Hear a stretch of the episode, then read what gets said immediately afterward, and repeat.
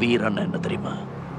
பயம் இல்லாத மாதிரி நடிக்கிறது? தான் உன் பயத்தை உன் கண்ணில் நான் பார்த்துட்டேன். அதை மெதுவாக நிதானமாக வெளியே கொண்டு வந்து உனக்கே அறிமுகப்படுத்துறேன். நான் அதில் எக்ஸ்பர்ட் நவம்பர் செவன் இட்ஸ் உலகநாயகன்ஸ் பர்த்டே எஸ் இந்த ஸ்பெஷல் பாட்காஸ்ட்டில் ஆண்டவரை பற்றி தான் பேச போகிறேன் வணக்கம் மக்களே we welcome you all to the brand new episode of Vetti Pechu gangsters வணக்கம் மக்களே. இன்னைக்கு இந்த ஸ்பெஷல் பாட்காஸ்ட்டில் குறிப்பாக ஒரு கமல் ஃபேன் ஒருத்தர் ஜாயின் பண்ணியிருக்காரு. அவரோட சூட நேம் என்னன்றது அவரே சொல்லுவார். சொல்லுங்கள் என் ஸ்டூடெண்ட் நேம் நல்லா. நல்லா. அன்பேசியம் நல்லா. நைஸ் சரி நல்லா. நீங்கள் சொல்லுங்கள் எப்போ கமலோட ஃபேன் ஆனீங்க அந்த ஃபஸ்ட்டு ஃபேன் ஃபேன் மூமெண்ட் என்னது? ஃபேன் மூமெண்ட்டு அப்படின்னு சொல்ல போனால் எனக்கு ரெண்டு டைம் இருக்குது அதாவது ஃபஸ்ட்டு ஃபஸ்ட்டு நான் தசாவதாரம் படம் தேட்டரில் போய் பார்க்குறேன். அது வந்து சின்ன வயசில் ஒரு இருக்கும் நான் நைன்த்தோ எயித்தோ படிச்சுட்டு இருக்க டைமில் எங்கள் வீட்டில் எல்லாருமே வந்து தசாவதாரம் படம் வந்து தேவி தேட்டரில் டிக்கெட் டிக்கெட் புக் பண்ணிட்டாங்க. என்ன தவிர நான் வந்து நான் படத்துக்கு வந்தே ஆவேன். எனக்கு பேப்பரு இந்த இந்த இதெல்லாம் பார்த்துட்டு எக்ஸைட்மெண்ட் ஆகிட்டேன் பத்து ஆக்ஷன் கமல் ஃபேனாக இருந்தீங்களா? அப்போ நான் கமல் ஃபேன் கிடையாது. அப்போ நான். அஜித் ஃபேன் தான். ம் ஓகே ஓகே. ஓகே நான் என்னன்னா தேட்டரில் போய் அந்த எக்ஸைட்மெண்ட்லாம் பார்த்ததுக்கப்புறம் சரி தேட்டரில் எங்கள் வீட்டில் என்னை அடம் முடிச்சு நான் தேவி தேட்டர் கொண்டு போனேன் பத்து ரூபா டிக்கெட்டில் சொன்ன மாட்டீங்க பத்து ரூபா டிக்கெட்டில் இப்போ ரெண்டு ரோவில் உட்காந்து தசாவதாரம் படம் அப்படி பார்த்துக்கிறேன் சுனாமி வர சீன்லாம் பார்க்கும்போது எனக்கு எனக்கு கழுத்து வலிக்குதா இல்லை நான் எதை ரசிக்கிறதுனே தெரியல. அந்த அளவுக்கு இருக்கு. ஆனால் அந்த டைமில் நைன்த்து படிச்சுட்டு இருக்கிற டைமில் கூட நம்மளுக்கு வந்து ஒன்றுமே தெரியாது கமல்ஹாசனை பற்றி அதுக்கப்புறம் சரி கமல் படம்னா எப்படி இருக்கும்? அப்படிதான் பார்க்கலாம். அப்படி சின்ன வயசுல நிறைய நிறைய படம் பார்த்துருக்கோம். இந்த ஆள வந்தான் இந்த அன்பே சிவம் இந்த மாதிரி படம்லாம் பார்த்துருக்கோமே தவிர ஆனால் ரொம்பலாம் வந்து இம்ப்ரெஸ் ஆனது கிடையாது. ஆள் வந்தாலும் நம்மளுக்கு பார்த்து தலையை சொல்லி சுற்றி இருந்திருப்போம். ஆமா. அது என்ன ரீசன் பார்த்தீங்கன்னா நம்ம சின்ன வயசுல இருந்தே சண்டை ஆக்ஷன் படங்க இந்த மாதிரி படம் தான். கமல் படம் அவ்வளோவா ஆக்ஷன் வந்ததே கிடையாது. வேட்டையாடு விளையாடு தவிர. வேட்டையாடு விளையாடு கூட நான் வந்து ரொம்ப டிவியில் இந்த மாதிரி டைமில் தான் பார்த்துருக்கேன். தேட்டரில் எல்லாம் போய் பார்த்தேன் தேட்டரில் பார்த்த ஃபஸ்ட்டு கமல் படமா வேண்டாம் இதை கூட வச்சுக்கலாம். அதாவது நான் தெரிஞ்சு பார்த்த படத்தில். அது வந்து டைம் அந்த பிக் ஸ்க்ரீனில் பார்க்கும்போது fan. அதுக்கப்புறம் ரெண்டாவது ஃபேன் மூமெண்ட் வந்து உண்மையிலேயே கமல்ஹாசன் அஹ், அதுல இருந்தே பிடிக்க ஆரம்பிச்சிச்சுன்னா அது ரெண்டாவது வந்து காலேஜோட கரெக்டஸ்ட் வீட்டில் உட்காந்துட்டு இருக்கும்போது டிவியில் கேபிளில் வந்து அதிகமாக வந்து கமல் படமாக தான் போடுவாங்க. அதில் நான் ஃபஸ்ட்டு பார்த்த படம் வந்து நாயகன். நாயகன் படம் பார்த்ததுலேருந்து நான் கமல் ஃபேனும் ஆகிட்டேன் டேரக்டர்னா மணிரத்னம் ஃபேன் ஆகிட்டேன் அந்த மாதிரி ஆயிடுச்சு. ஓகே ஓகே ஓகே சரி மார்கன் நீங்கள் சொல்லுங்கள் நீங்கள் எப்போ ஃபஸ்ட்டு ஃபேன் ஆனீங்க கமல்ஹாசன் சாருக்கு ஃபஸ்ட்டு ஃபேன்னா எனக்கு தெரிஞ்சு எனக்கு நான் கமல் படம்லாம் தேட்டரில் பார்த்த ஞாபகம்லாம் எனக்கு இல்லை. அட்லீஸ்ட் இவராக தசாவதாரம்னு சொன்னார். நான் தசாவதாரம் கூட தேட்டரில் பார்த்தேன் ஞாபகம் இல்லை. ஆனால் எங்கள் அப்பா சொல்லியிருக்காரு என்னை வந்து ஹேராம் படம் கூட்டு போயிருக்கேன்ட்டு. அது எனக்கு கரெக்டாக தெரியலனா ஃபஸ்ட்டு கமல் பார்த்து இம்ப்ரெஸ் ஆனதுன்னா கேடிவியில் ஒரு வாட்டி விருமா விருமாண்டி படம் போட்டாங்க ப்ரோ அந்த படம் வந்து நான் பார்க்குறேன். எனக்கு அந்த டைம்லலாம் வந்து எனக்கு இந்த படையப்பா சந்திரமுகி இதெல்லாம் பார்த்தா தான் வந்து உட்காந்து பார்க்கணுன்ற ஒரு இது வரும். பா படம் எப்படி போதே அப்படின்னு சொல்லிட்டு. ஆனால் விரும்பாண்டியில் வந்து அந்த மாதிரி எந்த ஒரு இதுவுமே இல்லை. ஒரு நான் பார்க்குற ஒரு நார்மல் சினிமா மாதிரியே இல்லை. ஏதோ ஒரு ரியல் லைஃப்பில் நடக்கிற ஒரு இன்சிடென்ட் மாதிரி போயிட்டே இருக்குது. ஆனால் எனக்கு அது பார்க்கணும்னு தோணுது. ஏதோ ஒரு டாக்குமெண்ட்ரி படம் பார்க்குற மாதிரி அந்த. மாதிரி தான் இருக்குது. என்ன அவங்க பேசுறதுலாம் ரொம்ப ரியலாக இருக்குது அதுக்கப்புறமா தான் இப்போ ரீசெண்டாக தான் தெரியும். ஃபர்ஸ்ட் டைம் வந்து லைவ் ஆடியோ அதில் ரெக்கார்ட் பண்ணியிருக்காங்க ஐ மீன் இந்தியாவிலே ஃபர்ஸ்ட் நினைக்கிறேன் அது. வேர்ல்டில் ஃபர்ஸ்ட்டாக தெரியல. இந்தியாவில் ஃபர்ஸ்ட் மூவி வந்து லைவ் ஆடியோ பண்ணது அதுதான். ஸோ ஃபஸ்ட்டு அந்த கேடிவியில் விரும்பாண்டி பார்க்கும்போது உங்களுக்கு அந்த ஸ்பார்க் வந்திருக்கு. மனுஷங்கிட்ட ஏதோ ஒன்று இருக்குது அப்படின்ட்டு. எனக்கு ஸ்பார்க் வந்து விடுங்க.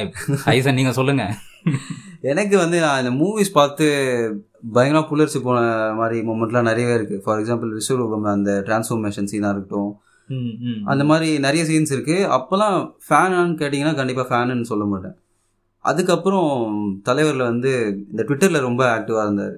அவர் போடுற ட்வீட்டு தமிழில் தான் இருக்கும். ஆனால் முக்கால்வாசி தமிழ் யாருக்குமே புரியாது. ஆமாம். ஆமாம் ஆனால் அதுக்கு ஒரு எக்ஸ்ப்ளனேஷன் ட்வீட்டும். அதுக்கு ஒரு எக்ஸ்ப்ளனேஷன் ட்வீட் வேறு இன்னொன்று போடுவார் இங்கிலீஷில். அப்போ தான் எல்லாருக்கும் புரியும் அது என்னன்னு சொல்ல வராருன்னு சொல்லிட்டு. ஸோ அந்த மாதிரி ஒரு விஷயத்த வந்து லாஜிக்கலாக ஒரு வேற ஒரு பெர்ஸ்பெக்டிவ்ல இருந்து பார்க்குறாரு இந்த மனுஷன் அப்படின்னு சொல்லிட்டு விட்டு ஏதோ என்ன ஒன்று இருக்குது அப்படின்னு சொல்லிட்டு தனியாக ஒரு ஃபேனாகவே ஆக ஆரம்பிச்சு பழைய படம்லாம் பா எடுத்து பார்க்க ஆ ஆரம்பிச்சு எல்லாமே ஃபாலோ பண்ண ஆரம்பித்தேன் நான் ஓப்பனாக சொல்லணும்னா அவர் ட்விட்டர் மூலயமா அவளை ஃபாலோ பண்ணி ஆரம்பிச்சு தான் நான் ஃபேனாக கன்வெர்ட் ஆனேன். ஓகே ஆக்சுவலாக என்னன்னா அஹ் எங்க வீட்டில் எங்க எங்க அம்மா வந்து கமல் அவ- அவன் படம் தான் அவங்களுக்கு ரொம்ப பிடிக்கும். எங்க அம்மா நான் வந்து நினைப்பேன் ரஜினி இருக்காரு அப்புறம் பெரிய பெரிய சண்டை போடுற ஹீரோ நிறைய பேர் இருக்கிறாங்க அவங்களெல்லாம் விட கமல் அப்படி என்ன பண்ணிட்டாரு? அவங்களுக்கு போய் எப்படி உங்க ஃபேனாக இருக்கிறாங்க? அப்படின்னு யோசிக்கிறோம் ஆனால் முக்கால்வாசி அந்த டைமில் பார்த்தீங்கன்னா லேடிஸ் நிறைய பேர் வந்து கமல்ஹாசனுக்கு தான் ஃபேனாக இருந்திருக்காங்க. அது லேடிஸ் வந்து. கமல்ஹாசன் ஃபேனாக இருந்திருக்காங்க கரெக்டு தான்.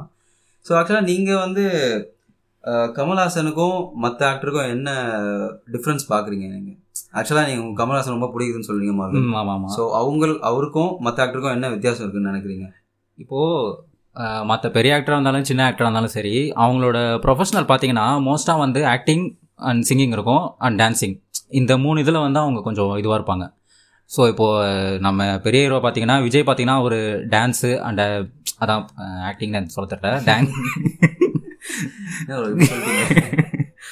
அதே தான் அஜித்துக்கும் அதே தான் அது ஆக்டிங் அண்ணன் தெரில ஆனால் அந்த ரேசி கீஸுன்ட்டு பயங்கரமாக இது பண்ணுவார் அவர். ஆனால் கமல் பார்த்தீங்கன்னா அவர் எடுக்கிற படத்தில் எல்லாத்துலேயும் வந்து ஒரு கமல் டச்சுன்னு ஒன்று இருக்கும். இது நீங்கள் எத்தனை பேர் ஃபீல் பண்ணிருக்கீங்கன்னு தெரில எனக்கு பார்த்தோன்னே எனக்கு அது புரியும்.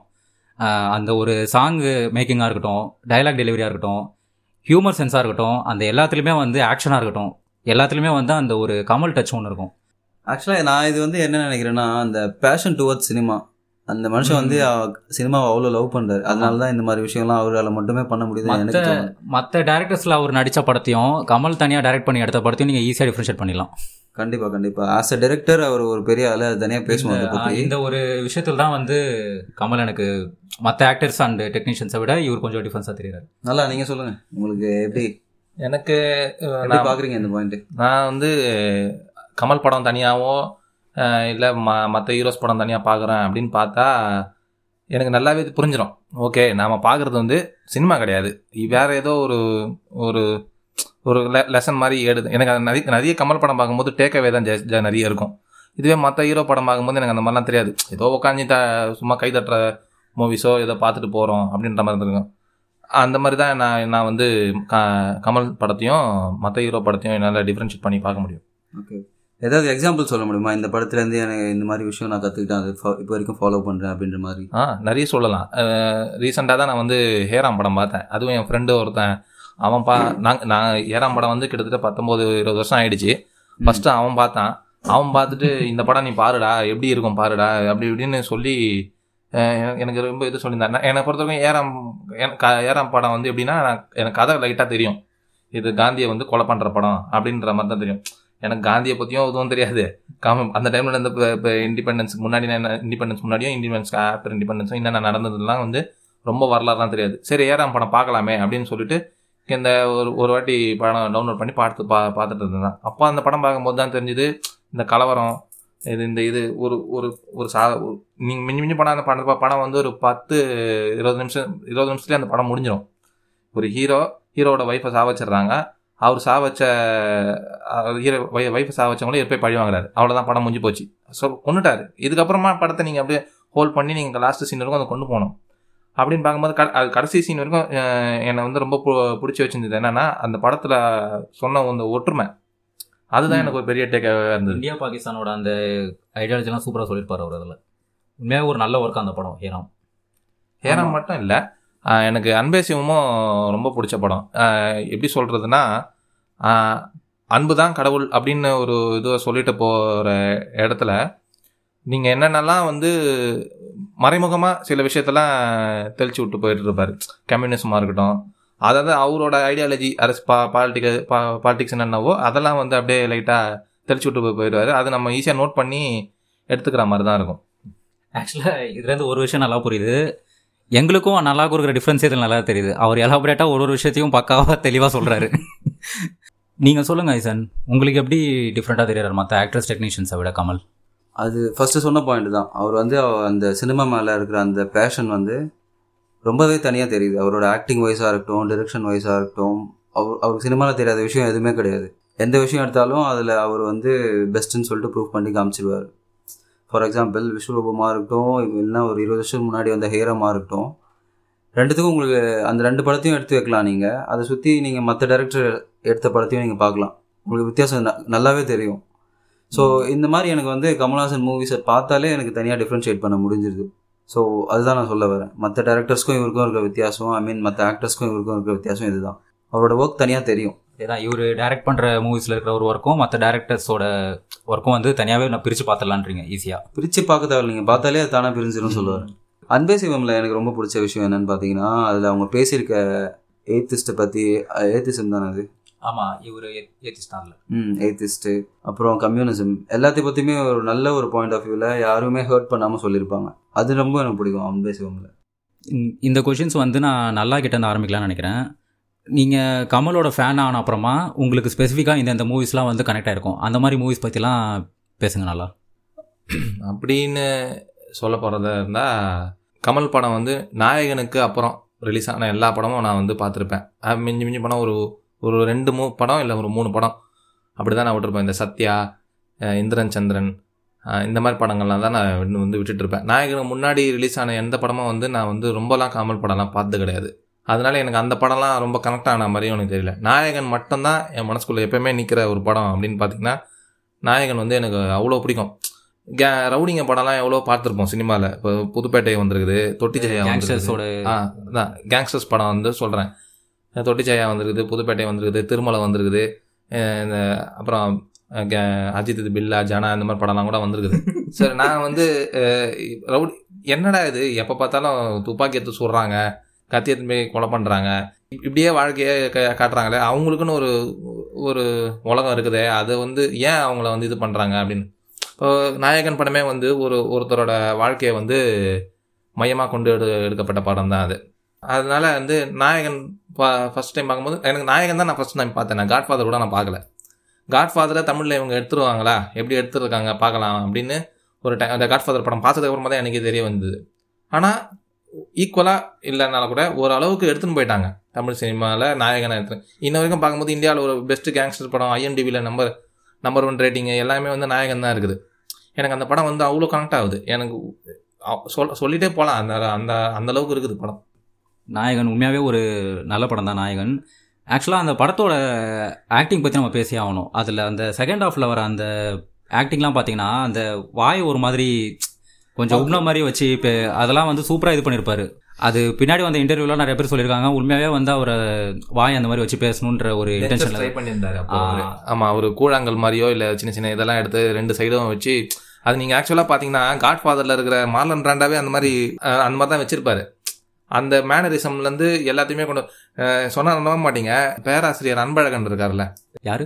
திமுக இப்போ கலைஞரோட ஃப்ரெண்டு ஆமாம் ஆமாம் சொல்லுங்க சொல்லுங்க சொல்லுங்க. அவரோட கெட்டப்பு தான் வந்து நாயகன்ல வந்து வயசான கமல் வந்து போட்டிருக்கிறது. அது நிறைய பேர் சொன்னா நம்ம நிறைய பேருக்கு தெரியாது.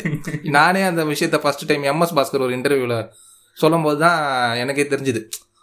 ஆமால ஒரு ஒரு ஒற்றுமை இருக்குது ரெண்டு இதுக்கும் நாம என்னமோ நினைச்சிட்டு இருந்தோம் அது காட் ஃபாதரோட இதுதான் அப்படின்னு நினைச்சு கட்சியில பார்த்தா நம்ம தமிழ்நாட்டில் இருக்கிற ஒரு ஆளோட ஒரு வேஷத்தை எடுத்து அவர் போட்டு யூஸ் பண்ணியிருக்காரு. அதெல்லாம் பார்க்கறதுக்கு கொஞ்சம் நல்லாவும் இருந்தது. அதே மாதிரி அந்த டைமில் மும்பை அந்த அந்த மாதிரி காட்டி எந்த படமும் வரலன்னு நினைக்கிறேன். அந்த டைமில் மும்பையோட அந்த தாராவி அது. அதே மாதிரி அந்த பையன் இறந்துட்டு அப்புறம் அவர் கொடுக்குற அந்த ஆக்டிங் அதெல்லாம் வந்து உண்மையாகவே வேற லெவல் தான். One of the masterpiece தான். கேங்ஸ்டர் மூவிஸ்லேயே இது வந்து கொஞ்சம் நல்லாவே டிஃப்ரெண்ட்டான மூவின்னு சொல்லலாம். ஏன்னா கேங்ஸ்டர்னா நாலு பேர் சுடுவாங்க கொல்லுவாங்க அந்த மாதிரி தான் பண்ணுவாங்கன்னு இல்லாமல் அந்த ஏரியாவில் இருக்க மக்களுக்கு உதவியும் பண்ணுவாங்க. For example, டைப் மாதிரி ஆ அந்த மாதிரி ஆம்புலன்ஸ் வாங்கி விடுற மாதிரி விஷயங்களா இருக்கட்டும். ஸோ அந்த மாதிரி சீன்ஸ்லாம் நீங்களே நிறைய பார்ப்பீங்க. அவர் வீட்லேயே பஞ்சாயத்துலாம் பண்ணி வைப்பார் எல்லாரையும் கூட்டின்னு வந்து. அவர் ஒரு ஆக்டிங்கே ஒரு மாதிரி டிஃப்ரெண்ட்டாக இருக்கும் ப்ரோ ஒரு இந்த வயசான கிடப்புலாம் ஒரு மாதிரி பதட்டமாகவே இருப்பார் அவர். அதில் ஒரு டயலாக் ஒன்று சொல்லுவார். எங்கள் வாழ்க்கை வந்து ரொம்ப ஈஸிலாம் இல்லைன்ற மாதிரி ஒரு டயலாக் ஒன்று சொல்லுவார். அதெல்லாம். நல்லா கனெக்ட் பண்ணிக்கிற மாதிரி இருக்கும். பேசின டைலாக் ஒன்று ஒன்றுத்தையும் அனுபவிச்சு அவரே கேங்ஸ்டராக வாழ்ந்த மாதிரி நடிச்சிருப்பாரு. ம், ஆமா இந்த சொல்லுவாங்கல்ல இந்த ஆடியோ ஃபங்க்ஷன்லாம் அது கேரக்டராகவே வாழ்ந்துருக்காருங்கன்ட்டு. அதனால இந்த படத்தில் கொஞ்சம் ஃபீல் ஆகும். எனக்கு அதுக்கப்புறம் பார்த்தீங்கன்னா எனக்கு எனக்கு விரும்மாண்டி படம் அதான் நான் சொன்னல நான் கேடிவியில் பார்த்தேன்னு சொல்லிட்டு. யூஸ்வலாகவே வந்து டிவியில் வர இதில் வந்து நிறைய இது கட் பண்ணுறானுங்க ஒரு சில சீன்ஸ்லாம் அது நம்ம தனியாக வந்து டவுன்லோட் பண்ணி பண்ணி பார்க்கும் போதோ இல்லை யூடியூப்பில் பார்க்கும் போதெல்லாம் வந்து நிறைய விஷயம் அதில் சொல்லியிருப்பாங்க எப்படின்னா ஒரு விஷயத்த வந்து அவர் நேராக சொல்லணுன்ட்டு இல்லை. ஸ்க்ரீனில் அவர் பண்ணுற அந்த ஒரு ஸ்க்ரீன் பிளேவிலே சொல்கிறவர் அவர். நம்மளுக்கு புரிஞ்சிடும் இப்படிதான்றது. ஆக்சுவலாக அந்த படத்தோட ஒரு லீனியரில் பார்த்தீங்கன்னா சுற்றி இருக்கிறவங்க எல்லாருமே வந்து கமலை ஏமாத்துவானுங்க தான். அதை கமலுக்கு தெரிஞ்சும் அவர் வந்து அப்படியே போகிற மாதிரி தான் ஒரு ஃபீலில் கொடுத்துருப்பாரு அந்த படம். எனக்கு அந்த படம் வந்து ரொம்ப பிடிக்கும். அந்த படத்தில் ஸ்பெசிஃபிக்காக ஒரு இடம் சொல்லணும்னா அவன் ஒய்ஃபை சாவடிச்சிட்டாங்கன்னு சொல்லிட்டு பசுபதி வீட்டுக்கு சா பசுபதியை போடுறதுக்காக போவார். அங்கே எஸ்கேப் ஆகி போன உடனே ஒரு இடத்துல வந்து கரெக்டாக நெப்போலியன் கிட்ட வந்து நிற்பார் அப்போ அவர் கொடுக்குற ஒரு எக்ஸ்பிரஷன் தானா பசுபதியை போடணுன்ற ஒரு வெறி ஒய்ஃபை இழந்துட்டோன்ற ஒரு சோகம் இது எல்லாத்தையும் வந்து மிக்ஸ் பண்ணி அவர் ஒரு ஃபேஸ் ரியாக்ஷனாக காட்டியிருப்பாரு. ஸோ இந்த மாதிரிலாம் இந்த மாதிரி விஷயங்கள் தான் அவரை உலகநாயகன் சொல்ல வைக்குது. ம் கண்டிப்பாக ஏன்னா இவ்வளோ எக்ஸ்பிரஷன்ஸ் எப்படி ஒரு அஞ்சு செகண்டில் காட்ட முடியும்னு தெரில அந்த ஒரு கோவம் பயம் ஒரு ஒரு சோகம் அதெல்லாம் வந்து ஒன்றா அப்படியே மிக்ஸ் பண்ணி காட்டியிருப்பாரு. உண்மையாக அதை அனுபவிச்சும் கூட அப்படி ஃபீல் பண்ணிருக்க மாட்டான்னு நினைக்கிறேன். விருமாண்டி விருமாண்டி படத்தை பற்றி சொல்லணும்னா எனக்கு அந்த படத்தில் ரொம்ப பிடிச்ச ட- சொல்ல வேண்டிய விஷயம்னா அந்த படத்தில் வர தான். ம், இந்த பஞ்சாயத்து சீன்லாம் வேற லெவலில் அது எல்லாம் தெரியுமாமே இப்போ எனக்கு அறியுது எங்க அறியுது சொல்ல பார்ப்போம் இதுல நம்ம வந்து ஒரு ஒருத்தரை ஹர்ட் பண்ற மாதிரியும் பேசிடணும் அதுக்கேற்ற மாதிரி அதை காமெடியாகவும் எடுத்துக்கணுன்ற அளவுக்கு அந்த டைலாக்லாம் இருக்குது. பஞ்ச் டைலாக் அப்படின்றது சினிமாவில் நிறைய வழக்கமாகுது. அதாவது வேற எல்லாத்துக்கு எப்படி காமிச்சாலும் பஞ்ச் டைலாக் பேசினா பஞ்ச் டைலாக் ஒருத்தர் ஒருத்தர் ஒருத்த- ஒருத்தரை ஃபாலோ பண்ணி அப்படியே இன்னும் வருது? வர வர பஞ்சில் ஹீரோ பேச மாட்றாங்க. அவங்க ஃப்ரெண்ட்ஸ்லாம் பேசி விட்றாங்க. ஆனா இப்போ கமல் படத்துல வர பஞ்ச் டைலாக்லாம் பாத்தீங்கன்னா அது ரெஜிஸ்டர் ஆகுது. மனசுக்குள்ள வந்து ஒற்றை டைலாக் தான் நிறைய அந்த விருமாண்டி படத்துல எல்லாம் வரும். அதில் அதுல ஒரு scene, ஒரே ஒரு ஒரே ஒரு சீன் ஒண்ணு இருக்கு. இந்த கா நீங்க எல்லாம் மூணு சாமி கும்பிடுறவங்க எங்க எங்க எங்க ஆத்தா எனக்கு அஞ்சு சாமி கும்பிட சொல்லிக்குது.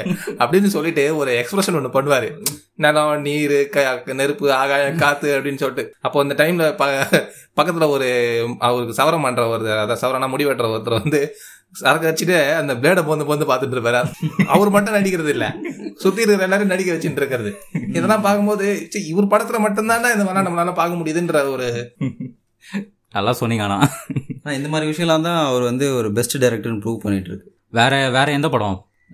நாயகன் விருமாண்டின்னு பேசிட்டோம். இன்னும் நிறைய படம் இருக்கு பேசணும்னா பேசிட்டே இருக்கலாம். சொல்லலாம் சொல்லலாம். அப்படின்னு சொல்ல போனா எனக்கு ரொம்ப பாதிச்ச படம் வந்து உத்தம உத்தம வில்லன் படம் தான். ஏன் அது ஏன் எனக்கு அந்த அளவுக்கு கனெக்ட் ஆகுது அப்படின்னு பார்த்தீங்கன்னா கமல் வந்து சம்டைம்ஸ் வந்து அவர் சினிமாவே எடுக்க விட மாட்டாங்க அப்படின்ற ஒரு விஷயத்துல நிறைய படம் ஒரு தள்ளி போகுது. பிரச்சனை இல்லாமல் படம் ரிலீஸ் ஆக மாட்டேங்குது அந்த மாதிரி தான் இருக்கும். நான் கடைசியாக பார்க்கும்போது உத்தம வில்லன் பா தேட்டரில் தான் பார்த்தேன். ஃபஸ்ட்டு டைம் தேட்டரில் போய் பார்க்கும்போது யாருக்குமே படம் புரியவும் இல்லை. என் ஃப்ரெண்ட்ஸு நாங்கள் எல்லாரும் ஒன்றா தான் போய் படம் பார்த்துருந்தோம். யாருக்கும் படம் புரியவே இல்லை. பின்னாடி கத்தின்னு இருக்கிறான். நாடா படம் எடுத்துனுக்குறான் அவன் அப்படின்ற மாதிரிலாம் ஒரு- ஒரு திட்ட திட்டுற துணிலே தான் வந்து பார்க்குறாங்க. சரி இங்கே பார்க்க வேணாம். நம்ம தனியாகவே இந்த படத்தை பார்க்கலாம். அப்படின்ற மாதிரி நான் நானும் இன்னொரு ஃப்ரெண்டும் ரெண்டு பேர் மட்டும் தனியாக ஒரு தேட்டரில் போய் படம் பார்த்துட்டு இருக்கும்போது நானும் அழுதுன்னு இருக்கிறேன் பக்கத்தில் இருக்கிற இன்னொரு பையனும் அழுதுன்னு இருக்கான் ஆனால் எங்களுக்கு தெரியாது நாங்கள் ரெண்டு பேரும் அழுதுன்னு தான் இருக்கிறோம் அப்படின்றதே தெரியாமல் படம் முடிஞ்சிட்டு வெளியே வரும்போது சே இப்படி ஒரு படம் எடுத்திருக்கான் பாடுறா அப்படின்ற மாதிரி ஒரு ஃபீல் தான் வந்தது. ஸ்பெசிஃபிக்கா அந்த பையன் கிட்ட வந்து அவனுக்கு அதுதான். அந்த சீன் scene தான் எனக்கு ரொம்ப அதை சொல்லணும் தான் அது சொல்லணும் தான் இருக்கு. அதே மாதிரி விஸ்வரூபம்ல அந்த ஒரு டெரரிஸ்ட் மாட்டிப்பான். ஆக்சுவலாக அந்த இது வச்சிருக்காங்க அந்த ஸ்பைடி வைஸ் ஒன்று இதில் வச்சிருக்காங்கன்னு சொல்லிட்டு தப்பா அவன் மாட்டிப்பான் ஒருத்தன். ஸோ அவனை தூக்கில் போடும்போது அவங்க அம்மா அழுகுற சீனுக்கு கமல் கொடுக்குற ரியாக்ஷன் பார்த்தீங்கன்னா வேர்ல்ட் கிளாஸாக இருக்கும் அது. ஆமா. சீரியஸா எனக்கு அந்த சீன் பார்த்துட்டு எனக்கு கண் கலங்குச்சு சீரியஸா ஒரு கோவத்தில் வந்து கண்ணெல்லாம் சவந்திருக்கும் ஆனால் கண்ணில் லைட்டாக தண்ணி வரும். அந்த மாதிரி ஆமா. நீங்கள் அவருக்கு ஒரு கில்ட்டி இருக்கும். அவர் அவர் அவரோட ஃபேஸில் வந்து அந்த கில்ட்டியோட அந்த கஷ்டமான ஒரு எக்ஸ்பிரஷனை வந்து ரொம்ப நல்லா காமிச்சிருப்பாரு. அது கண்டிப்பாக கண்ணில் அழ வைக்கிற சீன் தான் அது.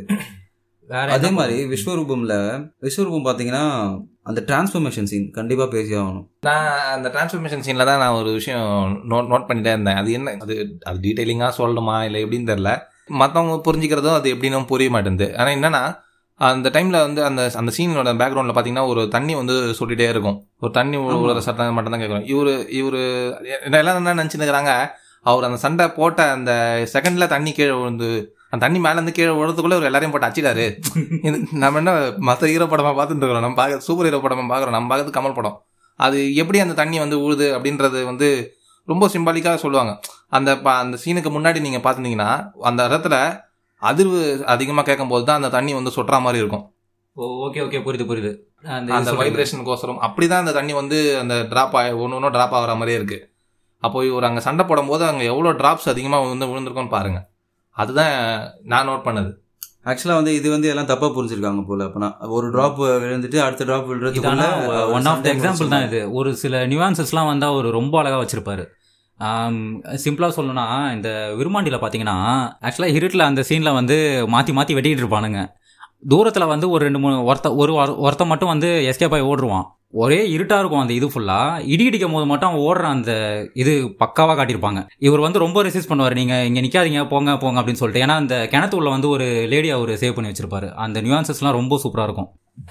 விருமாண்டி படத்தை பற்றி சொல்லணும்னா இன்னொரு விஷயம் என்னன்னா எனக்கு தேவர் மகனும் விருமாண்டியும் வந்து வேற வேற மாதிரி தெரியாது. ஏன்னா தேவர் மகன் படம் வந்து எல்லாரும் நினச்சிட்டு இருக்காங்க.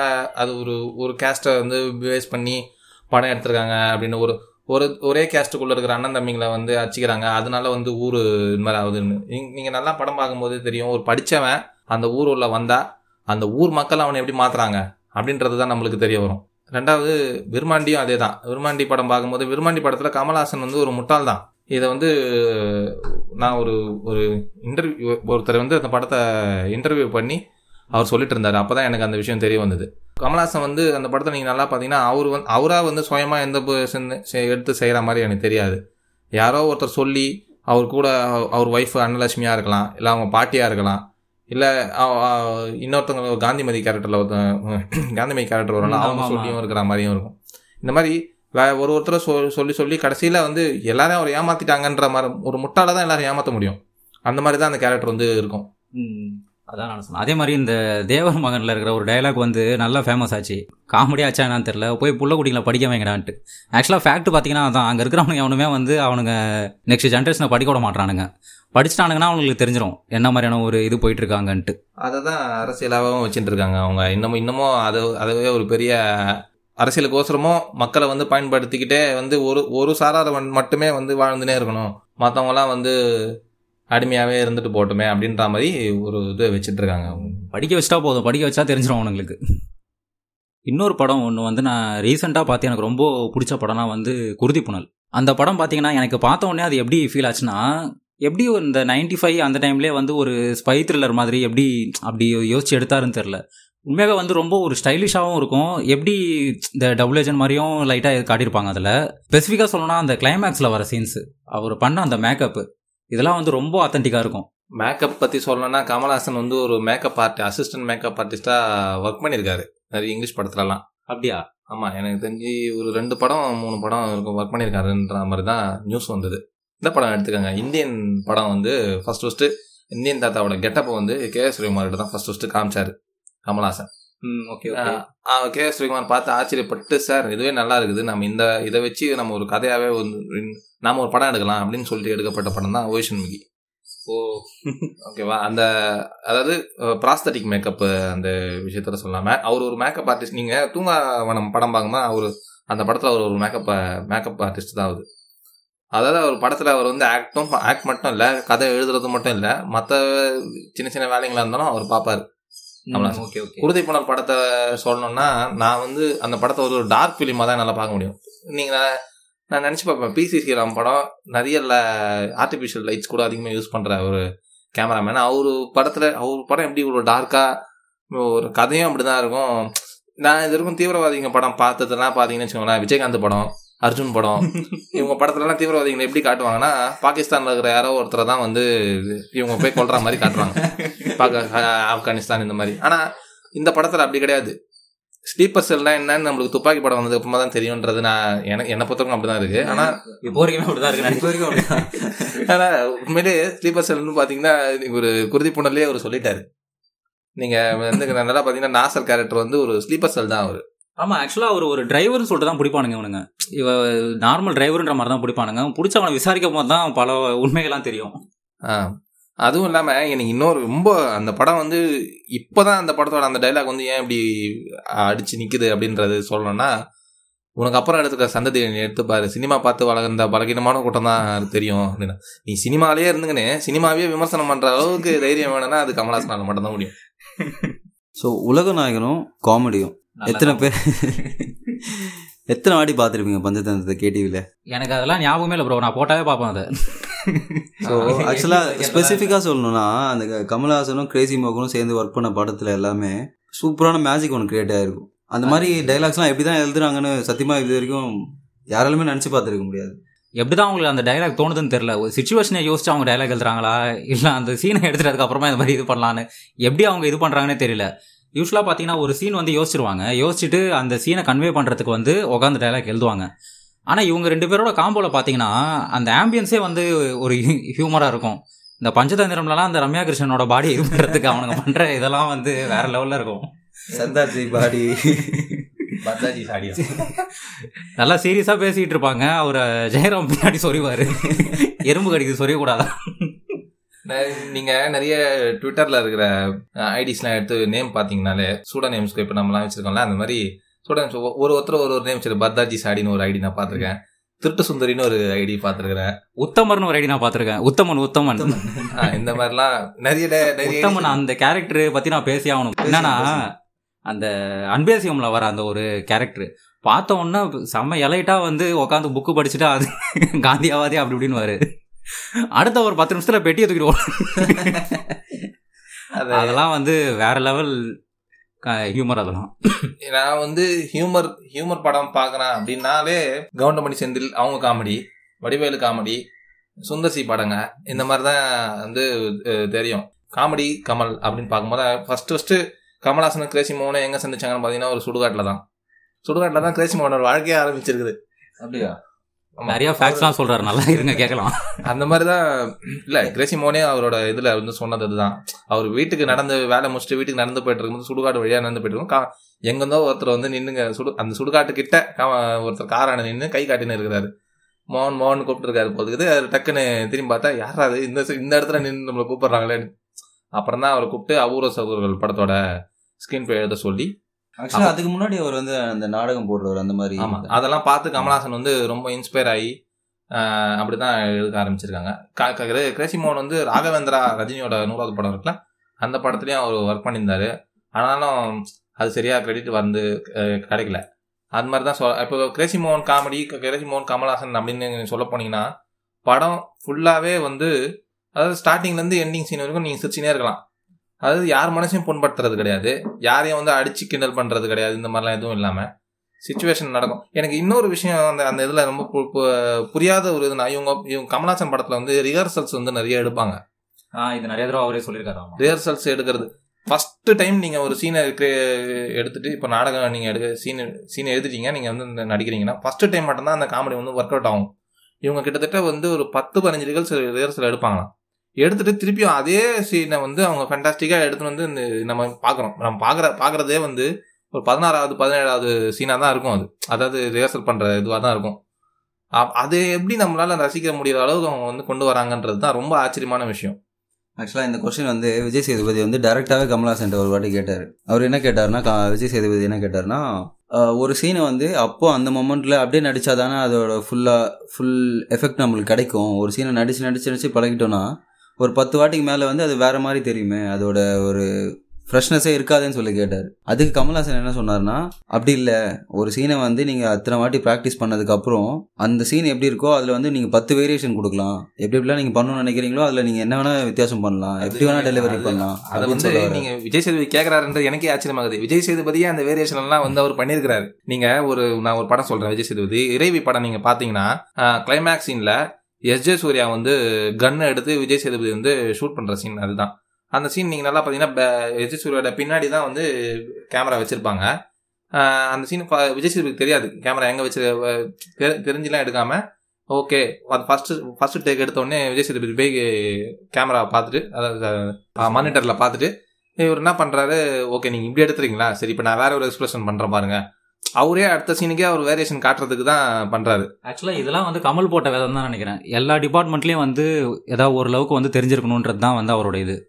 சினிமாட்டோகிராஃபியாக இருக்கலாம். ஆக்சுவலாக டான்ஸ் கூட அவருக்கு பக்காவாக இதுவாகும்ல bro. அவர் ஆக்சுவலாக கதக் டான்ஸர் அது தெரியுமா? பிஃபோர் பிஃபோர் இன்ட்டு மூவிஸ் அவர் வந்து ஒரு கத்தக் டான்சர் ஆமாம் கேள்விப்பட்டிருக்கேன். இந்த புன்னகை மன்னன் படத்துலலாம் பார்த்தீங்கன்னா அப்போவே வந்து இந்த டான்ஸ் ஸ்டெப்லலாம் நிறையா வேரியேஷன் அப்புறம் அப்டேட்டடாக இருக்கும். அதில் இருக்கிற இப்போ கூட போய் யூடியூப்பில் பாருங்க புன்னகை மன்னனில் வர அந்த டான்ஸ் ஸ்டெப்லாம் நல்லா சூப்பராகவே பண்ணியிருப்பாங்க அதில். அதுக்கப்புறம் இந்த ஹியூமர் பற்றி எனக்கு இன்னும் ஞாபகம் வருது. இந்த பமல் கே சம்பவத்தில் வந்து எனக்கு காதில் சவுண்டு கேட்டுகிட்டே இருக்குது. காட் சவுண்டுன்னு ஒன்று இருடா வையாபுரிகிட்ட வந்து கமல் சொல்லுவார். நம்ம என்கிட்ட கேட்கலான்டா என்கிட்ட என்ன கேட்குறாரு என்கிட்ட இல்லைடா இஎன்டின்னு அந்த இதெல்லாம் வந்து நம்மளே ஒரு செகண்ட் யோசிப்போம் என்ன சொல்ல வரான்ட்டு. அதெல்லாம் உண்மையாகவே நல்லாயிருக்கும் பஞ்சதந்திரமா பம்மல் கே சம்பந்தமான்னு கேட்டீங்கன்னா எனக்கு பம்மல் சங் பம்மல் கே சம்பந்தம் தான் ரொம்ப பிடிக்கும். ஏன்னா பஞ்சதந்திரம் பிடிக்காதுன்னு அப்படின்னு சொல்ல வரல. எனக்கு அந்த படம் பம்மல் கே சம்பந்தம் வந்து எனக்கு ரொம்ப இன்ட்ரெஸ்டாக தான் இருக்கும். அது இல்லாமல் கிரேசி மோகன் அவரோட படம் எல்லாத்துலேயுமே வந்து ஒரு ஹீரோயினுக்கு வந்து ஜானகின் தான் பேர் முடிப்பார். ஜானகின் தான் பேர் வைப்பார். அதே மாதிரி கமல்ஹாசனுக்கு வந்து ராம் மாதிரி தான் நேம் வந்து இருக்கும். ராம் ஜானகினா ஸ்ட்ரெயிட்டாகவே உங்க நம்மளுக்கு வந்து ராமாயணம். இந்த இலக்கிய இலக்கிய இலக்கியமோ புராணமோ கமல் வந்து ரொம்ப நல்லா தெரிஞ்சவர். அதை வந்து ப- அவரோட சினிமாவில் வந்து ரொம்ப அழகாக கையாளுவார். அதுதான் எனக்கு ரொம்ப பிடி பிடிச்ச விஷயமே. அஹ், சம்பந்தம் காமெடின்னு சொல்ல போனீங்கன்னா அதில் இன்னும் நிறைய கொ- கொட்டி இருக்குது அதில். ஆக்சுவலாக அந்த ஜானரில் காதலா காதலா அப்புறம் வசூல் ராஜா எம்பிபிஎஸ் இந்த மாதிரி படத்தெல்லாம் கண்டிப்பாக நோட்டபுளாக இருக்கும் அவங்களோட ஒர்க்ஸ் காதலா காதலால அந்த நூர் ஜஹான் அதெல்லாம் வந்து மறக்கவே முடியாது. அதே மாதிரி ப்ரோ அந்த அவ்வை சண்முகில உன் பேர் என்னன்னு கேட்ட உடனே ஒரு ரெண்டு மூணு தடவை சுத்தி சுத்தி பார்ப்பாரு ஸ்ட்ரீட்ல அவ்வை சண்முகின்னு எழுதிருக்கும் அது அப்படியே ச- சண்முகி தேர்வு எழுதிருக்கும்னு நினைக்கிறேன். அது அதுல அதுல அப்படியே இது பண்ணி ஏதோ சொல்றாரு அவர் பேரு. அம்பேஷன் உங்க சாலையில தான் எங்க ஆபீஸே இருக்குது இப்போ. ஆக்சுவலா சீரியஸான மூவில கூட ஹியூமர் லைட்டா இது பண்ணுவார் அவர் நுழைப்பாரு. அதெல்லாம் கூட நல்லா இருக்கும். நீங்க அவ்வைஷன் மிகின்னு சொன்னோடனே நீங்க இன்னும் நல்ல ஞாபகம் வந்தது என்னன்னா ஒரு சில இந்த இந்த சீன் அந்த நகை கடையில போயிட்டு நாசர் நான் நாகேஷ் வந்து இது பண்ணுவார் கமலாசனை ஏ பரவாயில்ல ரொம்ப அழகாக இப்போ மேக்கப் போட்டுக்கிறேன் ரொம்ப தேறிட்ட நீ அப்படின்னு சொல்லுவார். சரி அவர் அந்த சீனுக்கு முன்னாடியே வந்து சொல்லுவாரு அவங்க நீ ஏமா பொண்ணு அவர் பொண்ணுகிட்ட கேட்பாரு நீ எந்த நகையும் வாங்கிக்கலையே? அப்படின்னா எங்க அம்மா அவங்க அப்பா கிட்ட வாங்குறாரு எங்க அப்பா ஏழையாச்சு அப்படின்னு சொல்லுவாரு. யார் சொன்னா நான் அன்றாட நிறைய பணம் வச்சுக்கிறேன் நானு அப்படின்னு. அத்த சீனே அந்த அன்றவர் காமெடி வந்து வரப்போகுதுன்றது வந்து ஒரு ஃபோர்ஸ் அடையங்க சொல்றதெல்லாம் வந்து ரொம்ப பெரிய இது. அது அத்த சீனே ஜெமினி கணேசன் ஜெமினி கணேசன் வந்து என்னடா நாகேஷ் இப்படி கமலாசன் நோண்டின்னு இது பண்றாரு? அப்படின்னு சொல்லிட்டு கேட்கும்போது உங்க அண்டர்வேர்ல ஒரு ஐம்பது ரூபா அந்த குடிச்சு அப்படின்னு சொல்ல உங்க பேக்கெட்ல இருந்து எடுத்து காசு கொடுன்னு சொல்றது அண்டர்வேர்னு சொல்றாரு அவர் ஃபர்ஸ்ட் இது வந்து சுச்சுவேஷனல் காமெடி தான். அதையே வந்து ரொம்ப அழகா வந்து பயன்படுத்தியிருப்பாங்க. நிறைய நோட் பண்ண போ நோட் பண்ணோம்னா நம்ம வந்து அவைஷன் மிகிலே அவ்வளோ காமெடிங்க இருக்குது. இந்த ball is in your court அப்படின்னு சொன்ன உடனே கமலாசன் சாரி அட்ஜஸ்ட் பண்றதெல்லாம் வந்து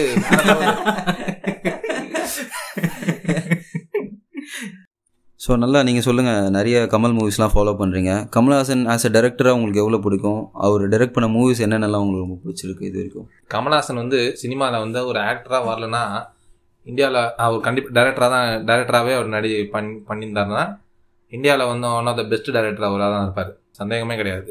பெஸ்ட் டைரக்டர்னு சொல்ல போனீங்கன்னா நீங்கள் வந்து பாலிவுட் தான் ஃபர்ஸ்ட் நம்ம கண்ணுக்கு வந்து நிற்கும் ஆனால் பார்த்தீங்கன்னா பெங்காலி டைரக்டர் தான் நம்மளுக்கு இந்தியாவிலே இப்போதைக்கு இப்போ வரைக்குமே அவர் தான் வந்து பெஸ்ட் சத்யஜித் ரே இருக்கார்ல அவர் தான் பெங்காலில.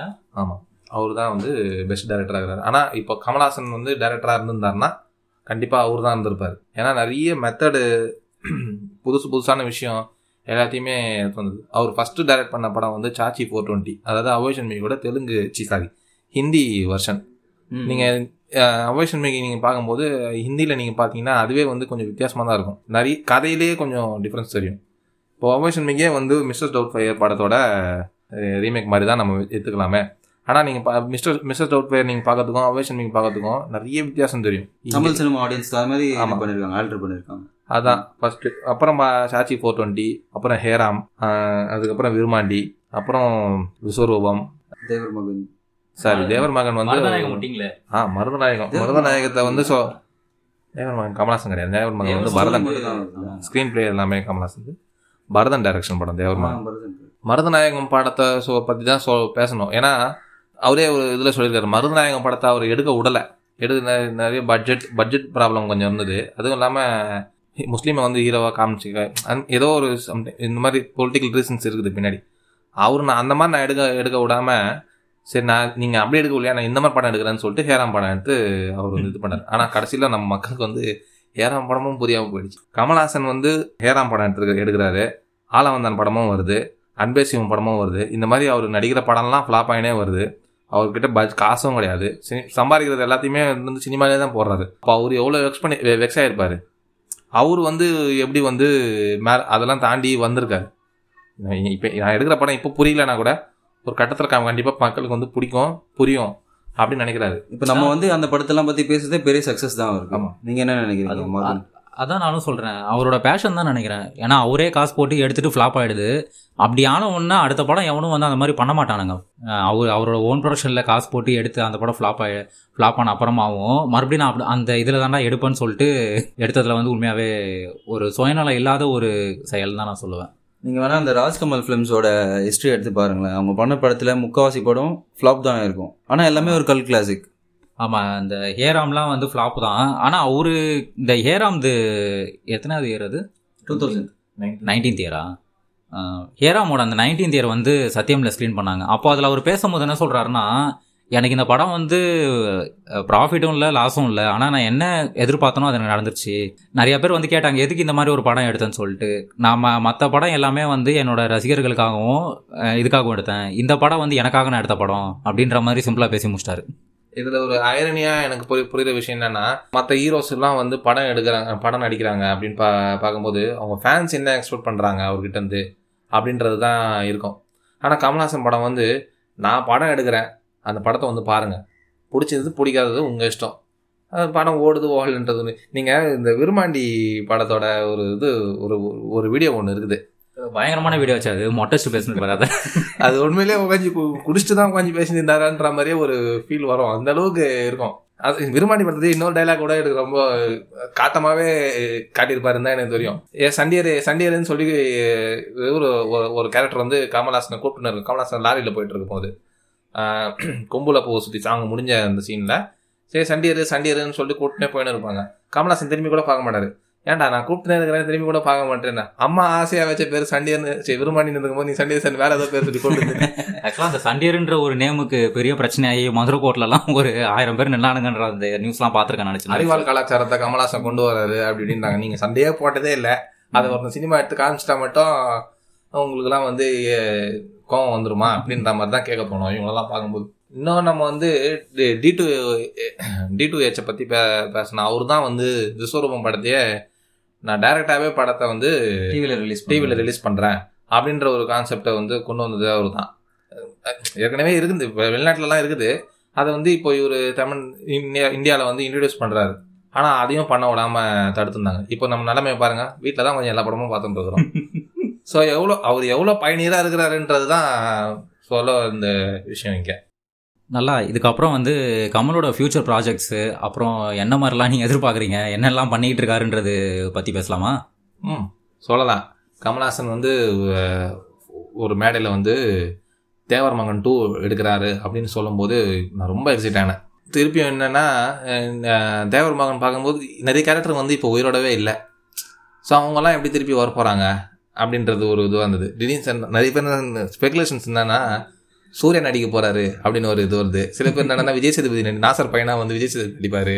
இது நம்ம சினிமா பையன் கொளுத்தி போட்ட இதுவாச்சு. அதான் இந்த மாதிரி ஸ்பெகுலேஷன்ஸ்லாம் வந்து ஓட்டிட்டு இருக்கோம். ரெண்டாவது ரொம்ப எக்ஸ்பெக்ட் பண்ண ஒரு விஷயம் நிறைய பேருக்கு வந்து எக்ஸ்பெக்ட் பண்ண விஷயம் வந்து நடந்துருச்சு அப்படின்னாலே அது ஒரு பெரிய சந்தோஷம் தான் அந்த வகையில் பார்த்தீங்கன்னா எனக்கு லோகேஷ் கனகராஜ் வந்து கமல்ஹாசனோட இரநூத்தி முப்பத்தி ரெண்டாவது படத்தை அந்த மனுஷன் ஒரு பெரிய கமல் ஃபேன் போல. அவரோட இது நான் சொல்லி ஆகணும் அவரோட எல்லா படத்துலயும் வந்து கமலோட அந்த மேனரிசம் வந்து இருக்கும் நீங்க மாநகரம் பார்த்தீங்கன்னா அந்த சத்யாவோட அந்த ஒரு இது இருக்கும். அப்புறம் கைதியில வந்து அந்த விருமாண்டி இப்போ மாஸ்டர்ல கூட பாத்தீங்கன்னா அந்த நம்ம ஒரு நம்ம ஒரு படத்தோட இது மேனரிசம்லாம் எடுத்துட்டு வந்திருக்காரு. இப்போ டைரக்டா கமலை வச்சு எடுக்க போறாருன்னா அது எனக்கு எனக்கு இது சொன்ன உடனே எனக்கு ஒரு விஷயம் தான் ஞாபகம். லோகேஷ் கனகராஜ் வந்து ஒரு இன்டர்வியூல வந்து அவரு அவர் வந்து இந்த மாதிரி படம்லாம் எடுத்தா எப்படி இருக்கும் அப்படின்றத வந்து அவர் சொல்லியிருந்தாரு. அது என்னன்னா பழைய படத்துல வர கேரக்டருங்க வந்து இப்போ பிஹேவ் பண்றது எப்படி இருக்கும்? இப்போ சினிமாக்கு இப்போ புதுசா நம்ம படம் எடுத்து இப்போ எப்படி சொல்றது? கிராஸ் ஓவர் மாதிரி சொல்றீங்களா? கிராஸ் ஓவரான்னு சொல்ல தெரியல. அவோய் சண்மிகில வந்த அந்த லேடி வந்து அந்த பாட்டி அந்த அந்த அவோய் சண்மிக் வந்து திரும்பியும் உயிரோட வராங்க. இப்போ இப்ப current generationல எப்படி இருக்க போறாங்கன்றது எப்படி வர்றாங்க. அப்படி இருந்தா எப்படி இருக்கும்? அப்படின்றத. எனக்கு இந்த உலக இந்த இது பார்த்தீங்கன்னா இந்த கமல் டூ தேர்ட்டி டூவோட லாக் லைன் சாரி அந்த அந்த லைனே வந்து ஒன்ஸ் அப்பான டைம் தார் லிவிட கோஸ்ட் அப்படின்னு ஒரு இது இருந்தது.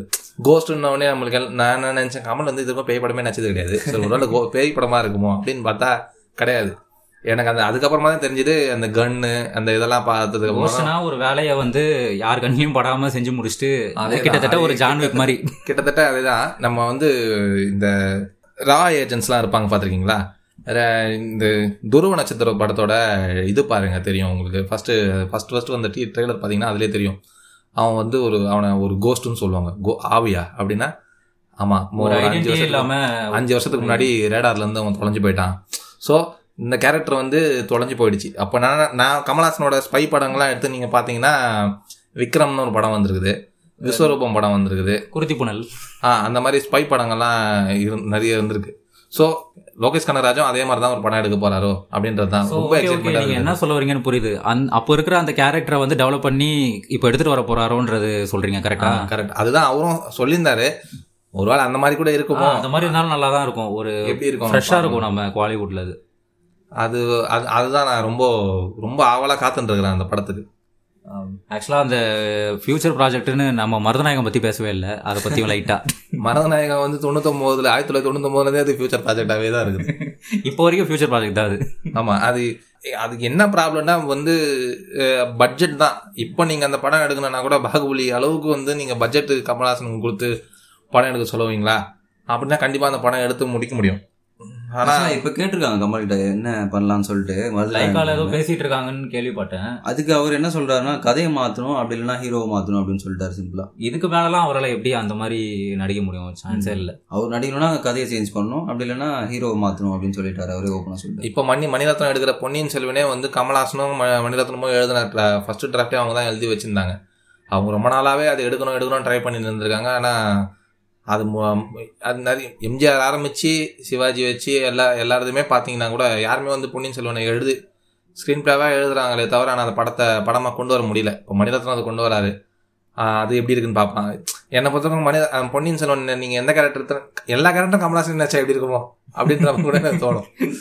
அந்த மாதிரிலாம் கூட ஆமா நீ எந்த கேரக்டர் வேணாலும் நீங்க கமலை வச்சு ஒரு பார்த்து இந்த வேட்டையாடு விளையாட்டு படத்துல ஒரு டைலாக் ஒன்று வருமே இந்த ஏ அந்த துப்பாக்கி எங்க கூட நான் எப்படி சொல்லணும்னு கத்து தரேன் பாரு. அதே தான் தோணும். நீ இந்த ஸ்கிரிப்டை எப்படி கொடு என்கிட்ட கொடு நான் எப்படி எழுதணும்னு சொல்லி தரேன் அப்படின்ற மாதிரி தான் இருக்கும். பார்க்கலாம் இது அவரோட ஃபியூச்சர் படங்கள்லாம் இந்த கொரோனா இந்த பேண்டமிக் எல்லாமே கொஞ்சம் சீக்கிரமா முடிஞ்சிருச்சுன்னா தேட்டர்லாம் ஓப்பன் பண்ணிடுவாங்க. ஆக்சுவலா இன்னைக்கு பேசிட்டு இருக்க டேட்ல இருந்து பாத்தீங்கன்னா பத்தாம் தேதி ஓபன் பண்றேன்னு சொல்லியிருக்கானுங்க தேட்டர் அது என்னன்னு கன்ஃபார்மா தெரியல. எந்த மாசம் சொல்றீங்க? இப்போ இந்த மந்த் நவம்பர் மந்த் டென்த்ல இருந்து தேட்டர்ஸ்லாம் ஓப்பன் சொல்லியிருக்கானுங்க. பார்க்கலாம் அது என்னன்னு அப்புறம் இந்த ஒரு கொஷின் நான் கேட்கணும்னு நினச்சேன். ஒரு டேரக்டர் டேரக்டரோட மூவியில் கமல் ஹீரோவாக போகும்போது அதில் ஸ்டோரி சேஞ்ச் பண்ணுறது இல்லை அதில் இருக்கிற ஒரு நேச்சுரல் வந்து இது பண்ணுறதெல்லாம் வந்து நிறைய டேரக்டர்ஸ் சொல்லுவாங்க ஆக்சுவலாக மிஷ்கின்லாம் கூட பார்த்தீங்கன்னா அதனால தான் நான் வந்து படத்துலேருந்து வந்துட்டேன். செல்வராகனும் வேணாம்னு சொல்லிட்டு அந்த என்னோட ஸ்டோரியில் என்னோட ஸ்க்ரீன் பிளேல வந்து சேஞ்சஸ் வேணும். கமலோட டெம்ப்ளேட்டில் வேணும் அப்படின்றதுனால தான் விலகிட்டோன்ற மாதிரி சொல்லியிருக்காங்க. இது எப்படி நீங்கள் சொல்கிறீங்க நான் எப்படி பார்க்குறேன்னா இந்த விஷயத்த வந்து செல்வராகவனும் மிஸ்கினும் வந்து ரொம்ப கன்விக்ஷன் உள்ள டேரக்டர்ஸ் அதாவது செல்வராகவன் பற்றி நீங்கள் வெளியில் கேட்டு பார்த்தீங்கன்னா கூட மாதிரி நிறைய பேர் சொல்கிறது என்னென்னா அவருக்கு என்ன தேவைப்படுதோ அது மட்டும்தான் ஸ்க்ரீனில் வரணும் அப்படின்னு நினைக்கிற ஒரு ஆள் அவர். அதாவது ஹீரோ ஹீரோயினுக்கு வந்து நீங்கள் நடிக்க நடிக்கிறது சொல்லி கொடுக்கலாம் ப்ராம்ப்ட் வைக்கலாம் எதனா பண்ணலாம். சைடு ஆக்டர்ஸ் பக்கத்துல இருக்கிறவங்க கூட நீங்கள் எப்படி பிஹேவ் பண்ணணும் அப்படின்லாம் சொல்கிறாங்கன்னா அது செல்வராகவன் பண்ணுற படமாக இருக்கும் மிஷ்கின் படத்தில் இருக்கும் இந்த மாதிரி தான் இருக்கும். ஸோ அவர் பா கமல்ஹாசன் வந்து பெரிய இன்ஃப்ளூயன்சர் நீங்கள் நல்லா பார்த்தீங்கன்னா கமல்ஹாசன் கூட ஒர்க் பண்ண டேரக்டர்ஸுங்க நீங்கள் நிறைய பார்த்துக்கோங்க அவ மௌலின்னு ஒரு டேரக்டர் இருக்கார் சந்தான பாரதி இருக்கார் சுந்தர்சி சுந்தர் இருந்த ஒர்க் ஒர்க் பண்ணிருக்காரு கே எஸ் ரவிக்குமார் இருக்கார். எல்லா டேரக்டர் எல்லா ஹீரோவும் ஸ்கிரிப்டில் தலையிடுவாங்க. ஃபேன்ஸ் எப்படி எதிர்பார்க்குறாங்க இவங்கெல்லாம் வந்து அட்ஜஸ்ட் பண்ணிட்டு ஒத்துட்டு பண்றாங்க. இந்த மாதிரி டேரக்டர் விஷன்ஸ் இருக்கிறவங்கலாம் வந்து இதை எடுத்துக்க மாட்டாங்கன்றது தான் என்னோட கேள்வியா இருக்கு. ஆனால் கமல்ஹாசன் ஒன்றும் தேவையில்லாததெல்லாம் ஒன்றும் சொல்லவே இல்லையே. அவர் படத்தில் வந்து எது நல்லா எது நல்லா இருக்கும் அப்படின்னு சொல்லு நீங்கள் இந்த நலத்தமையந்தின்னு ஒரு படம் இருக்குது. அந்த படத்தை வந்து ஃபர்ஸ்ட் லண்டனில் காமேஸ்வரன் அப்படின்னு சொல்லிட்டு கமல்ஹாசன் எழுதின படம் அது. கமல்ஹாசன் வந்து நடிக்கிற மாதிரி இருக்கும். நான் சொன்னல இப்போ லோகேஷ் கனராஜ் திரும்பி ஒரு கதை எடுக்குதான்னு சொன்னேன். பழைய கேரக்டர் வந்து திரும்பி நடிச்சா எப்படி இருக்கும். அதே தான் மைக்கேல் மதன காமராஜன்ல வர காமேஸ்வரன் கேரக்டர் வந்து லண்டன்ல போய் மாட்டிக்கினார்னா என்ன அந்த மாதிரி ஒரு கதை தான். அது லைஃப்ல நடந்த ஒரு இன்சிடென்ட் தான். நீங்க நான் சொன்னா நம்ப மாட்டீங்க. கமல்ஹாசன் வந்து எனக்கு தெரிஞ்சு கமல்ஹாசன் ஒரு ரொம்ப அழகான ஒரு ரொம்ப ஃபேரா இருக்கிற ஒரு ஹீரோ தான். அவரு ஷாருக் கான். ஷாருக் கானே நீங்க எடுத்துப்பாங்க. ரெண்டு பேரையுமே பிளாக்னு சொல்லிட்டீங்கன்னா சொன்னாங்கன்னா எப்படி தெரியும் உங்களுக்கு? அந்த அந்த அந்த இது வந்து அவங்க ஃபேஸ் பண்ணியிருக்காங்க வெளிநாட்டில். ஸோ அதனால தான் வந்து ம உங்களுக்கு வந்து நலத்தமைந்தின்னு ஒரு படத்தில் வந்து மாதவனை வந்து அது இந்தியன் அவர் வந்து அவர் வந்து அந்த இடத்துல இருக்கும்போது ஆஸ்திரேலியாவில் இருக்க இருக்கும்போது அவர் வந்து பிளாக்குன்னு வந்து ஃபீல் பண்ண ஃபீல் பண்ணுற மாதிரி கதை இருந்தது. ஆனால் அது ஒரு சின்ன நாட்டு தான் அதை வச்சே அவர் வந்து ஒரு பெரிய கதையை எடுத்துகிட்டு இருக்காங்க. மௌலி படம் அது நலத்தமைந்தி அது அது வந்து பெ பெருசாக வந்து படமாக வரல. சார் அதுக்கப்புறமா நலத்தமைந்தில் வந்து மாதவன் நடிக்க நடிக்க வச்சு ஏன்னா நான் மாதவன் வந்து அன்பேசி ஒன்றில் நடிச்சிருக்காருன்றதுனால அந்த கேரக்டர் வந்து இவர் நடிக்கட்டும் மாதவன் நடிக்கட்டும்னு சொல்லிட்டு அந்த படத்தை வந்து ரிலீஸ் பண்ணாங்க. அதான் இப்படி இப்படிலாம் பார்க்கும்போது கமல்ஹாசன் வந்து எவ்வளோ எந்த அளவுக்கு படத்தை வந்து இன்ஃப்ளூயன்ஸ் பண்ணியிருக்காரு அப்படின்றது தான் சொல்ல முடியும். கமல்ஹாசனை ஒரு ஆக்டராக டைரக்டரா ஒரு சிங்கராக ரொம்பவே பிடிக்கும் நம்மளுக்கு. ஈவன் பாடலாசிரியராக கூட இருந்திருக்காரு. எல்லா விஷயத்துலையும் எல்லா ஆஸ்பெக்ட்லையும் ரொம்ப சிறந்த மனுஷராக இருந்தாலும் ரொம்ப பிடிச்சிருக்கு. இப்போ கரண்ட்டாக பாலிடிக்ஸில் இறங்குறேன்னு சொல்லியிருக்காரு. ஆ இற இறங்கிட்டாரு. ஸோ இது பற்றின உங்களோட பாயிண்ட் ஆஃப் வியூ என்ன சொல்லுங்க? ஆக்சுவலாக இவரோட பொலிட்டிக்கல் என்ட்ரியை வந்து ரெண்டு ரெண்டு ஃபேஸாக பிரிக்கலாம் நான் சொல்கிறேன் ஏன்னா ஃபஸ்ட்டு வந்து எனக்கு ஒரு இன்ட்ரெஸ்ட் ஒன்று இருந்துச்சு. கமல் பாலிடிக்ஸ் வராருன்னு சொல்லும் போது ஏன்னா அந்த படத்தில் அவர் சொன்ன அந்த ஒரு ஐடியாலஜி இதெல்லாம் வந்து அவர் பாலிடிக்ஸில் இம்ப்ளிமெண்ட் பண்ணாருன்னா உண்மையாகவே வந்து ஒரு நல்ல ஒரு இதுவாக இருக்கும்ன்ற மாதிரி தான் எனக்கு தோணுச்சு. ஆனால் போக போக போக ஒரு நார்மல் பொலிட்டிஷியன் மாதிரி தான் ஒரு பிஹேவ் பண்ணுறாரு ஏன்னா இப்போ ஒரு ரீசெண்டாக ஒரு இந்த மனுநீதி பற்றி ஒரு இது போயிட்டுருக்கு. ஸோ இது இந்த ஸ்டாண்டர்டை வந்து இவர் கமல் சொல்லும் போது என்ன சொல்கிறாருன்னா அதில் கொஞ்சம் சேஞ்சஸ் பண்ணலாமேன்ற மாதிரி சொல்கிறாரு எனக்கு எப்படின்னு தெரியல இது. ஏன்னா இவ்வளோ பொலிட்டிக்கல் ஐடியாலஜிலாம் வந்து ஒரு முப்பது வருஷத்துக்கு பேசின ஒரு மனுஷன். இப்போ வந்து ஏன் இப்படி நார்மல் பொலிட்டிஷியன் மாதிரி பிஹேவ் பண்ணுறாருன்றது தெரியல. நான் கட்டடேட்டாக சொல்லணும்னா வந்து இப்போதைக்கு கமலோட என்ட்ரியை வந்து நான் எதுவும் பெருசாலாம் எதிர்பார்க்கல. ரஜினி மாதிரி கமல் அவள் தான் பொலிட்டிக்கல் என்ட்ரியில் இதை பற்றி நீங்கள் சொல்லுங்கள் ஐசன். ஆக்சுவலாக இது வரைக்கும் தமிழ்நாட்டை ஃபுல்லாக ஆண்டுட்டு இருக்கவங்க எல்லாமே அவ்வளோ படிப்பறிவு இல்லாதவங்களாகவும் ஒரு மக்களை வந்து இந்த பட படத்து மூலமாக கவர்ந்து அந்த மாதிரி தான் ஒரு பொலிட்டிக்கல் லீடர்ஸாக இருந்திருக்காங்க. கமல்ஹாசன் படிப்பு வந்து எந்த அளவுக்கு அவர் அஃபிஷியலாக படிச்சிருக்கான்னு யாருக்கும் க்ளீனாக தெரியல. பட் அவர் வந்து இப்போது இந்த பாலிடிக்ஸில் அவர் எல்லாரும் சேர்த்து சேர்த்துட்டு இருக்க ஆளுங்க எல்லாமே. ஒரு ஒரு தொகுதியிலும் பார்த்தீங்கன்னா ஒரு ஒருத்தருமே வந்து ஐஏஎஸ் ரிட்டையர்ட் ஐஏஎஸ் ஐபிஎஸ் அந்த மாதிரி ஆட்களை மட்டும்தான் எடுத்து வச்சிருக்காரு. ஸோ எனக்கு என்ன பாயிண்ட் ஆஃப் வியூனா இவங்க கண்டக்ட் பண்ணுற விஷயம் ரிசர்ச் பண்ணுற விஷயம் எல்லாமே ஒரு ஆர்கனைஸ்டாக ப்ராப்பராக இருக்கும். கண்டிப்பாக மக்களை வந்து ஈஸியாக புரிஞ்சுப்பாங்கன்னு சொல்லிட்டு என்னோட அபிப்பிராயமாக இருக்குது இதை பற்றி நீங்கள் என்ன நினைக்கிறீங்க? நல்லா. கமல்ஹாசன் கமல்ஹாசனோட ஐடியாலஜி இன் பாலிடிக்ஸ் அப்படின்னு பார்த்தீங்கன்னா என்னை பொறுத்தவரைக்கும் ஒவ்வொரு மனுஷனுக்கும் அரசியல் சித்தாந்தங்கள் நிறைய இருக்கும். நான் வந்து கொஞ்சம் திராவிட கட்சிகளோட இன்ஃப்ளூயன்ஸ் தான் எனக்கு ரீசெண்டாக வந்து அதிகமாக பாதிச்சுது. இவர் வந்து திராவிட கட்சியோட சிந்தனையும் இல்லாமல் வடநாட்டில் இருக்கிற கட்சியோட சிந்தனையும் இல்லாமல் தனித்து இருக்கிற மாதிரி ஒரு நடு நடு சென்டராக இருக்கிறான் அப்படின்ற ஒரு ஒரு சேஃப் ப்ளே பண்ணுறாருன்றது தான் என்னோட பாயிண்ட்டும் ஆமாம் ஆமாம் அதாவது இப்போ நீங்கள் அவர் போகிற ட்வீட்ஸ்லாம் கூட நீங்கள் எடுத்து பார்த்தீங்கன்னு வச்சுக்கோங்களேன் என்ன ஒரு ப்ராப்ளம் இருக்குதுன்னா சொல்ல போனால் நான் இப்போ மக்கள் நீதி மையத்தோட ஒரு மெம்பர் தான் நான். அந்த கட்சி ஆரம்பித்த டைமில் நானே ஒரு மெம்பர் தான். ஆனால் என்னடா கட்சியிலேருந்து விமர்சிக்கிறானே அப்படின்ற மாதிரிலாம் எனக்கு தோ எனக்கே தோணுது. ஆனால் என்ன ஒரு பிரச்சனைனா அவர் பண்ணுற விஷயத்தை தான் சொல்ல முடியுது. ஒரு விஷயம் நடக்குது அது தப்புன்னு உங்களுக்கு படுதுன்னா நீங்கள் அதை ஸ்ட்ரைட்டாக அவரை திட்டலாம். இப்போ நம்ம பிரதமரே இருக்காரு. அவர் வந்து செய்கிற ஒரு திட்டம் இருக்குது. அந்த திட்டத்தை நீங்கள் அவரை அவரை சாடி நீங்கள் திட்டாமல் நீங்கள் வந்து மறைமுகமாக திட்டி வந்து புரிய பக்கத்துக்கும் வலிக்காம இந்த பக்கத்துக்கும் வலிக்காம சென்ட்ரிக்கா ஒரு இது சொல்ற மாதிரி. ஆ அதுதான். அதனால இவர் எவ்வளோ வந்து ஃபேஸ் பண்ணுறாருன்னு பார்த்தீங்கன்னா இவரை வந்து இவரே ஒரு ஒரு சங்கி அப்படின்ற மாதிரி ஒரு அப்படி தான் வந்து இவரை வந்து எல்லாரும் பார்க்க ஆரம்பிச்சிட்டாங்க. இப்போ என்ன என்ன எனக்கு என்னன்னா கமல்ஹாசன் வந்து எதிர்க்கட்சியாக வந்து ஜெயிச்சு அவர் வந்து முதலமைச்சர் ஆகணுன்றது எனக்கு ஆசை கிடையாது. அவர் எதிர்க்கட்சியாக இருந்தாலே போதும். ஆனால் நீ கேட்குற கேள்வியை நேரடியாகவே கேளுங்கன்றது தான் சொல்ல தோணுது எனக்கு. படத்துல நேரடியா கேட்டுட்டீங்க. எதுக்கு பப்ளிக்ல மட்டும்? கமல்ஹாசன் எதில் வேணால் எல்லா எல்லாத்துலேயும் கால் வைக்கணும்னு அவருக்கு ஆசை. ஸோ சினி ஃபீல்டில் எல்லாத்துலேயுமே காலை வச்சிட்டாரு. ஸோ இது இதே மா அதே மாதிரி பாலிடிக்ஸ்லும் காலை வைக்கணும்னு ஆசைப்பட்டாரு. நம்மளுக்கு என்ன தேவை? மகிழ்ச்சிட்டே இருக்கணும். இவர் ஒரு நல்ல கலைஞனாக இருக்கணும். ஒரு இன்னும் நூறு வருஷத்துக்கு படம் மட்டுமே எடுக்கட்டும். அவரோட நான் மட்டுமே 100% தரட்டும். அவர் கொடுக்குற கண்டென்ட்டுக்கு நான் ஒரு ஒரு நூறு வருஷமா இருந்தாலும் சரி அதை நான் கண்டிப்பா ஃபாலோ பண்ணுவேன். எனக்கு அந்த அளவுக்கு வந்து அரசியல்ல ஈடுபாடு இல்லை கமலோட அரசு அரசியல்ல. கமல் இல்லை எந்த நடிகரும் அரசியலுக்கு வந்து ஈடுபாடோட பண்ணுறது ஏன்னா நீங்கள்லாம் வந்து ஒன்றும் எம்ஜிஆர் கிடையாது. இல்லை காமராஜர் கிடையாது யாரும் கிடையாது. நீங்கள் அந்த அளவுக்கு ஆட்சி பண்ணிடுவீங்களா அப்படின்னு பார்த்தா நீங்கள் டேரெக்டாக நீங்கள் எதிர்த்து கேள்வி கேட்டால் மட்டும்தான் இதெல்லாம் முடியும். நீங்கள் எதிர்த்து கேள்வி கேளுங்க. அதான் எனக்கு வேணும். ஓகே இந்த பாட்காஸ்ட்டை வந்து இதோட முடிச்சிடலாம். ரொம்ப பரபரவரன்ட்டு பண்ணிட்டோம் அந்த பாட்காஸ்ட்டை தலைவரோட பர்த்டேன்றதுனால. ஸோ கடைசியாக என்ன சொல்லி முடிக்கிறோம்னா happy birthday Kamal. Happy birthday ஆண்டவரே. ஹாப்பி பர்த்டே ஆண்டவரே. So until next episode sign off from Heisenberg and it's Arthur and it's நல்லா